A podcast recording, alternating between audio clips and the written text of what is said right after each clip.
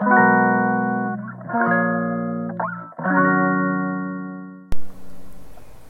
ようございます。ヨガじゃない話倉本々子です。えっ、ー、と先ほどインスタでねあのダイレクトメッセージをいただいた方がいたんですけどまあ内容はねあのマットヨガマットがすごく可愛いピンク色なので何を使ってますか？っていうようなメッセージだったんですけれども。そんな中でこうやり取りをねこうやり取り続くことが結構多くてですね。で続いていた中でヨガの資格をこう取ってレッスンを始めるんですっていうところだったんですよ。でわあワクワクしますねって思わず私が言ったんだけどワクワクよりもちょっともうやっぱ初めてのレッスンだから今緊張？で押しつぶされてしまいそうですっておっしゃってたので私がなんか始めた時でどういう感じだったのかなってちょっとね振り返ってみたんですよね。でこう終わりよければ全てよしみたいな言葉あるけれどもなんかヨガのレッスンってあれ逆なんじゃないかなとかって始めた頃は思ってました。最初良ければそのままこうテンションよくというかテンポよく機嫌よく進んでいけるんだけどその最初に何をやるかっていうとこう生徒さんのお顔を見て話すっていうことですよね。うん、こんなレッスンですよっていうこととかそのレッスンに関わる体の話だったりとかね。何かそういう先生からのお話ってちょっとないですか？うん、ない先生もいるけどね。それはそれで私も好きですけど。先生によっては、まあ、簡単に話すとか、うん、でその時の表情ってヨガの要は学校とか行ってる時って仲間じゃないですか皆さん。だから練習してる時にニコニコ笑顔でうなずいてくれたりするんですよね。そしたら喋りやすいじゃないですか。うんなんかズームとか最近多いけどズームって自分の顔常に映ってるじゃないですか。で人の顔も見れるし自分の顔も見れるから割と笑顔になったりとか聞いてるよっていう顔を無意識にしているんですって。ね最近聞いたんだけど脳科学の人にね。あのー、そうだからかなりストレスは大きいみたいですよ。ズーム会議。普通の会議の何倍も疲れるっておっしゃってました。そう。でちょっと話それちゃいましたけどあのー、リアルなね、生徒さんで初めて会った人とかってその目の前にいる先生が体のことを話したりした時に多分笑顔で聞かないと思うんですよね。真顔だと思うんですよもう何だったらちょっとレギンスのほこり取ってみたりとかマットをスリスリしてみたり赤ちゃんがいるママとかだったらもう赤ちゃんを抱っこしてたり物をガサガサやってたりっていう中でしゃべるっていうことを今まで経験したことありますか？あれ誰も聞いてなくない？っていうような立場で話したことありますか？多分ねないんじゃないかなって。そんな経験したことないからすごい傷つくんですよ。なんか傷つくっていうかあのショック？あやばい誰も私の話聞いてないかも。みたいな気持ちになっちゃう。錯覚しちゃうって感じかな。うん、そこでもメンタル持ってかれて覚えてきたパンパンに覚えてきた60分のポーズとかもちょっと忘れちゃうみたいな落ち込んでっていうことがあったりしました。だからその方に 突然私が「いや真顔とかでね聞いてくれてる時あのあると思うんだけど真剣に聞いてくれているのかもしれないしみんな私の話を聞いてくれてるなっていうふうに思って進めていくとあのいいですよって最初ちょっと肝心なのでそれだけあのアドバイスしたいですみたいな感じでお伝えしたんですよね。頑張りますっていう感じで、あのお返事いただいてあ全然ねお顔も見たこともない知らない方なんですけど、あの言ってくれましたなんか振り返ってそんなことってあるよなっていうのと今までやったことないことをやるっていうのが皆さんできると思っちゃってんだなって。そこのハードルをね多分高くしちゃってるっていうところちょっとありそうじゃないですか。昨日も養成講座のね6期生の最終日のテストだったんですよ。でもう私の最後のテストって筆記試験を提出してもらうとかもう全然そういうことじゃなくて私が生徒役になってこうたくさん質問をしていくんですよ。その教科書に書いてあることを。イコールこれからあなたたちがあの自分の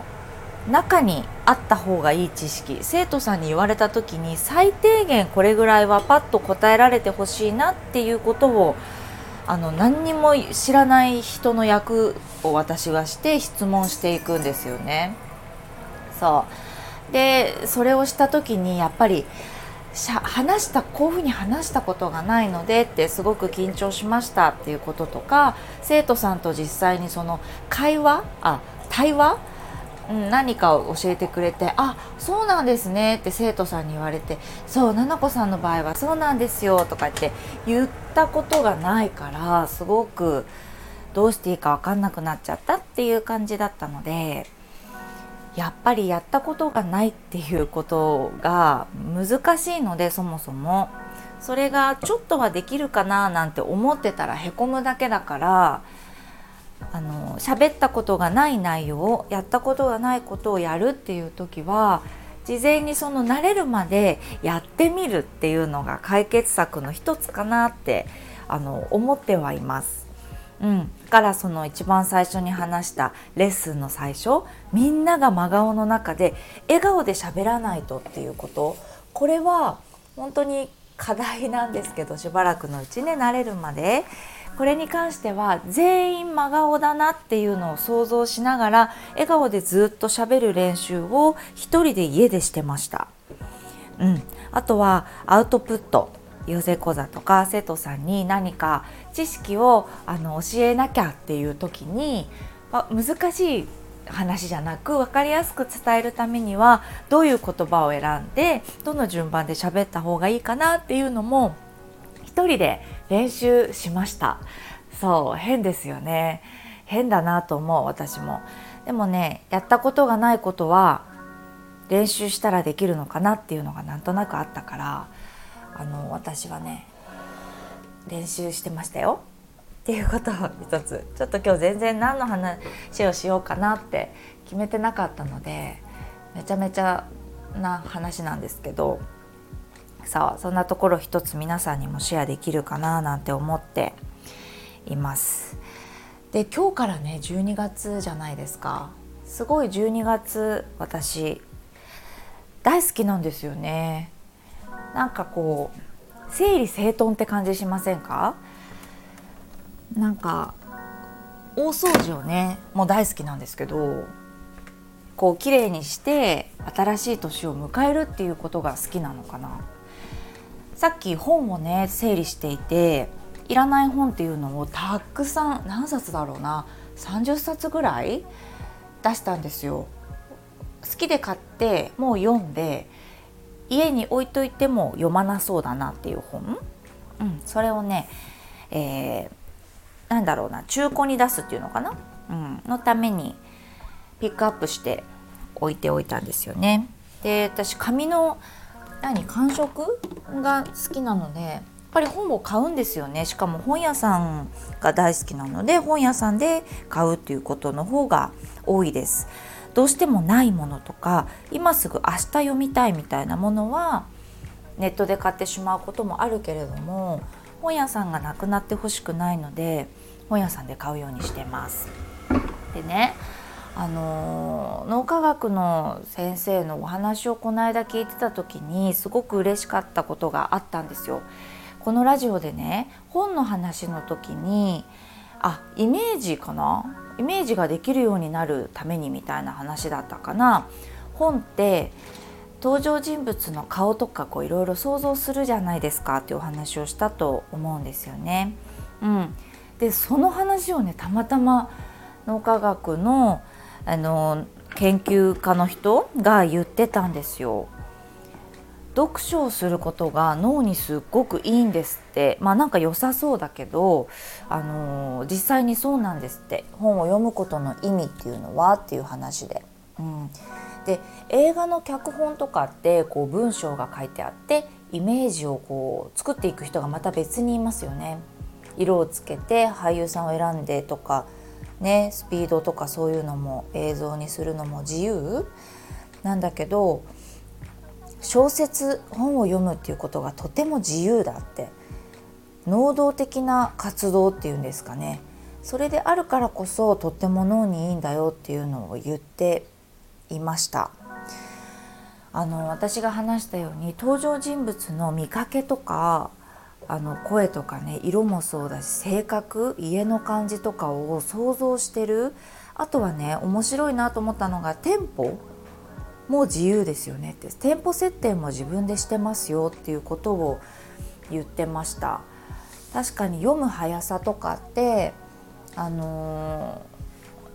ー、自分で決めれますもんね。早く読むとかさ遅く読むとかね。そういうのも脳にいいよっていうのを言ってました。私がその読書をしていてすごく嬉しいっていうか楽しさを感じてるとこだったので創造性自由っていうところ、うん、それがえ脳に良かったんだなとか思ってさらにね嬉しくなりました。うん、だからこの本はもう値段がつくつかない関係なく売るっていうのはしてて、まあ、売るっていうか中古に出すっていうのかな？のは決めているので、あのー、今日はあのお仕事もたくさん詰まってるんですが空き時間でこの本を